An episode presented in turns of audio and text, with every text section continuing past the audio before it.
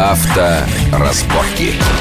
Приветствую всех в студии Александр Злобин. Это большая автомобильная программа на радио Вести ФМ. Как всегда, обсуждаем главные автомобильные новости последних дней. И, наверное, самыми главными новостями истекших, э, истекшей недели было дискуссии, расследование страшной катастрофы, которая произошла под Подольском э, в уже прошлую, получается, субботу, когда КАМАЗ э, ударил в рейсовый пассажирский автобус, погибло 18 человек. Вот такая страшная история была, которая поднимает огромное количество вопросов. Первое, что происходит у нас с грузовыми перевозками перевозками, а то, особенно с теневой их частью, которые возят щебень, песок, всякие такие вот вещи. И второй вопрос, опять возникли, уже на кровавой такой основе, возникли тема транзитных номеров, которые мы неоднократно обсуждали, и с которыми ясно, что что-то надо делать, и, похоже, есть какие-то уже решения. Обсудим все это с нашими гостями, заместителем главного редактора журнала «За рулем» Игорем Мажарета. Игорь, приветствую вас в нашей студии. Здравствуйте. И координатором движения «Синие ведерки» Петром Шкуматовым. Петр, приветствую вас. Здравствуйте. Тоже. Ну вот мой первый вопрос, наверное, будет по поводу, э, что происходит в этой полученевой сфере таких вот грузовых. Это, конечно, небольшие грузовые компании с большими хорошими грузовиками, которые вот периодически мы тоже обсуждаем, когда они попадают в дикие пробки там на Ленинградке или где-то, или на МКАДе буксуют. А вот этот вот теневой, их неизвестно, чьи грузовики, неизвестно, кто ими владеет, неизвестно, какое у них состояние. Пошли слухи, что этот несчастный злосчастный КАМАЗ вообще был собран из трех частей. Вот насколько велика эта проблема, и можно как-то ее контролировать? Ну, насколько я понимаю, расследование идет, мы детали еще не знаем, но, насколько я понимаю, э, КАМАЗ в любом случае предназначался, это я уже слышал официально, для списания, он был снят с учета для списания именно, вот, собран ли он был из 10 частей, я этого не знаю. Но там, в общем, на, на этом КАМАЗе столько проблем, на одном несчастном КАМАЗе, что понятно было, что он рано или поздно влипнет в какую-то историю. Лучше бы он влип, конечно, в стенку в бетонную. Отдельно, да. отдельно от автобуса или Потому людей. что, э, Саш, значит, снят с учета под списание, транзитные номера, Водитель, 9 э, нарушений на нем висит за превышение. Водитель безумно устал, пахал бог знает сколько часов, суток без сна и отдыха.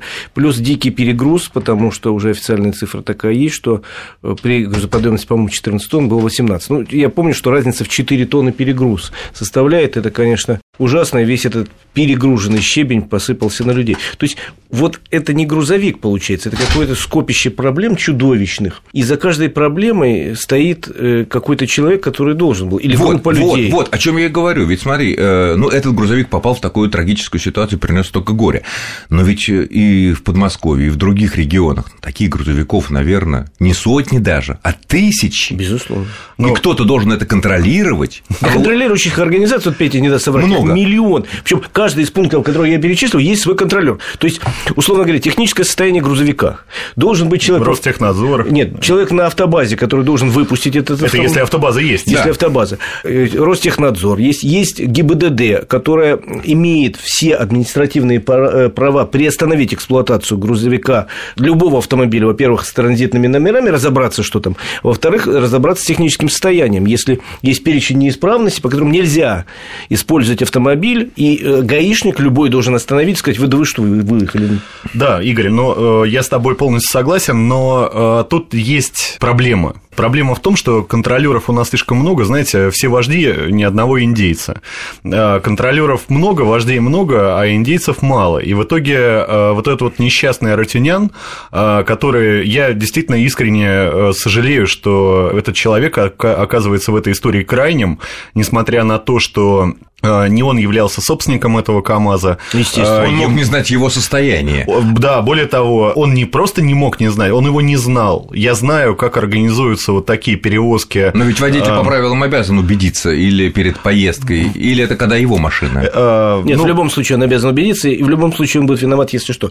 Обязанность закреплена э, за водителем. Вот это вот не совсем правильно, потому что вот если это мой личный автомобиль, я знаю всю историю его технических ну, осмотров. должен знать, по крайней мере. Ну, я обязан, знаю. Да. Ну, я же ну, его... Ты знаешь, но ты обязан, да, по правилам. Я знаю, куда я его вожу, в сервис, и мне это говорят, у меня это есть в памяти, во всяком случае. Вот, допустим, сейчас я помню, что мне надо там что-то поменять. Но когда речь идет не о личном транспорте, а о корпоративном транспорте... Коммерческом. Да. Коммерческом, на котором люди делают деньги.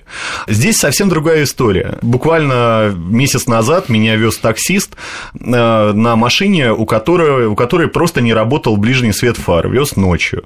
Я его спросил, ну, это таксист официальный вполне, я его спросил, а что с машиной? Он говорит, у меня каждый день новая машина. Я Которую говорю, он ну, берет типа в аренду, да? Как ну, типа в аренду, да, а, и платит там за нее там что-то тысячу рублей. Там, угу. Ну, а почему он э, не а... хочет отказаться от такой машины? Он же понимает, что он идет э, по лезвию. А все очень просто. Вот осталась только эта машина. А, хочешь бери, хочешь. Хочешь бери, хочешь э, соси, соси лапу. лапу. И вот этот цинизм, он в итоге и нас доводит до какого-то вот такого состояния, куда мы пришли. То есть мы говорим, водитель всегда крайний. Но дело в том, что этот Арутюнян, он выбирал не между... Хорошей машиной и плохой. Да, он выбирал между голодной смертью и полу и, и полуголодной существованием. Тут да. мы пришли вот к какой проблеме. Э, проблема, которая не относится, собственно, к теме безопасности дорожного движения, она более широкая. Почему за рулем этого автомобиля оказался гражданин иностранного государства. Почему он работал по 25 часов в сутки, э, без соблюдения всяких правил трудового законодательства, без правил техники безопасности, спал наверняка где-то там на нарах, ну, условно. Да, или в КАМАЗе в этом Или в КАМАЗе. И это не важно, Арутюнянова, фамилия Шмирзаев или как там Куламбеков. Или Джамшут. Вот, я к чему говорю, что собственникам предприятий гораздо выгоднее чем нанимать Иванова, Петрова или там Шкуматова, условно говоря, который знает машину, знает свои права, может топнуть, Важно, что права знает, топнуть да. ногой, может где-то может отказаться пойти, да, от отказаться. такой поездки, которую... Но, за, но он за свой, знает маршрут, знает русский язык, но за свою работу он требует адекватные деньги. Ему выгоднее наверное, взять 10 арутюнянов, которые не знают русский язык, который согласен спать на нарах в трехъярусных и который может заплатить 10 копеек. Но самое главное, если этот арутюнян уже коллективный, собирательный образ такой, условный арутинян попадет вот в такое ДТП, его не жалко. Он сядет на 7 лет, на 9 Не жалко лет. кому? А, вот в общественном Не жалко владельцу. Не а, жалко владельцу. владельцу. То есть владелец забудет про этого, и более Конечно. того, я уверен, что уже забыл про этого Арутиняна.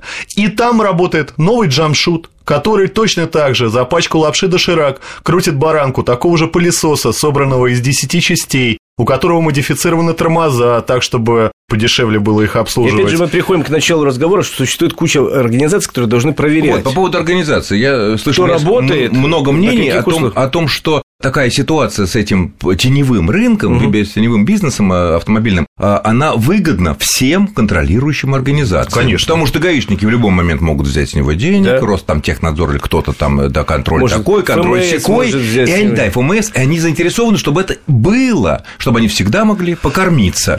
Но к чему это приводит? Это я... получается тупик. Я, приведу, я приведу пример. Все-таки мы о сложных вещах говорим, потому что все-таки остановить КАМАЗ и начать пытаться ковыряться в его тормозной системе, ну, как бы это все-таки высший пилотаж.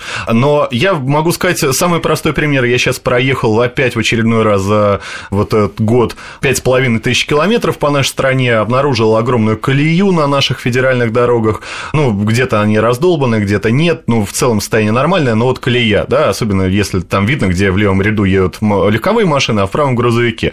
Причина этого перевес. Ну, то есть, грубо говоря, машины берут больше нагрузку на ось, нежели чем разрешено. Ну, существует же некий весовой контроль. Как... Вот. Так что проще? Существует не просто весовой контроль, существует автоматический весовой контроль, существуют автоматические пункты весового а он что, контроля. Существует реально? Да, конечно. Но у нас в стране только один пункт автоматического весового контроля, который э, потом высылает э, ну, собственнику вот этого грузовика штрафы за перевес. Только а, один. А остальные на месте решаются вопросы? А остальные все вопросы решаются на месте, абсолютно точно. Это правда. Остальные, они существуют на всех федеральных дорогах, но там стоит инспектор или несколько инспекторов, заезжает автомобиль. Ну, знаешь, Саш, едешь, ну, да, написано да, да. там пункт весового контроля.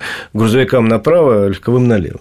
И там, наверное, решаются какие-то эти вопросы. А вот про этот пункт я слышу под Вологдой, он единственный, его все говорят, как хорошо распространить бы опыт по всей стране. Но, но, никому, но многим это невыгодно. Ведь десятки тысяч семей останутся без пропитания тогда. Ну, я слышал десятки такую... тысяч домов останутся Дом... непостроенными. Не построенными, но, может быть, останутся десятки тысяч так живыми. Есть такая цифра, я ее слышал, что в средний дагестанский КАМАЗ 14-тонный с арбузами везет 40 тонн.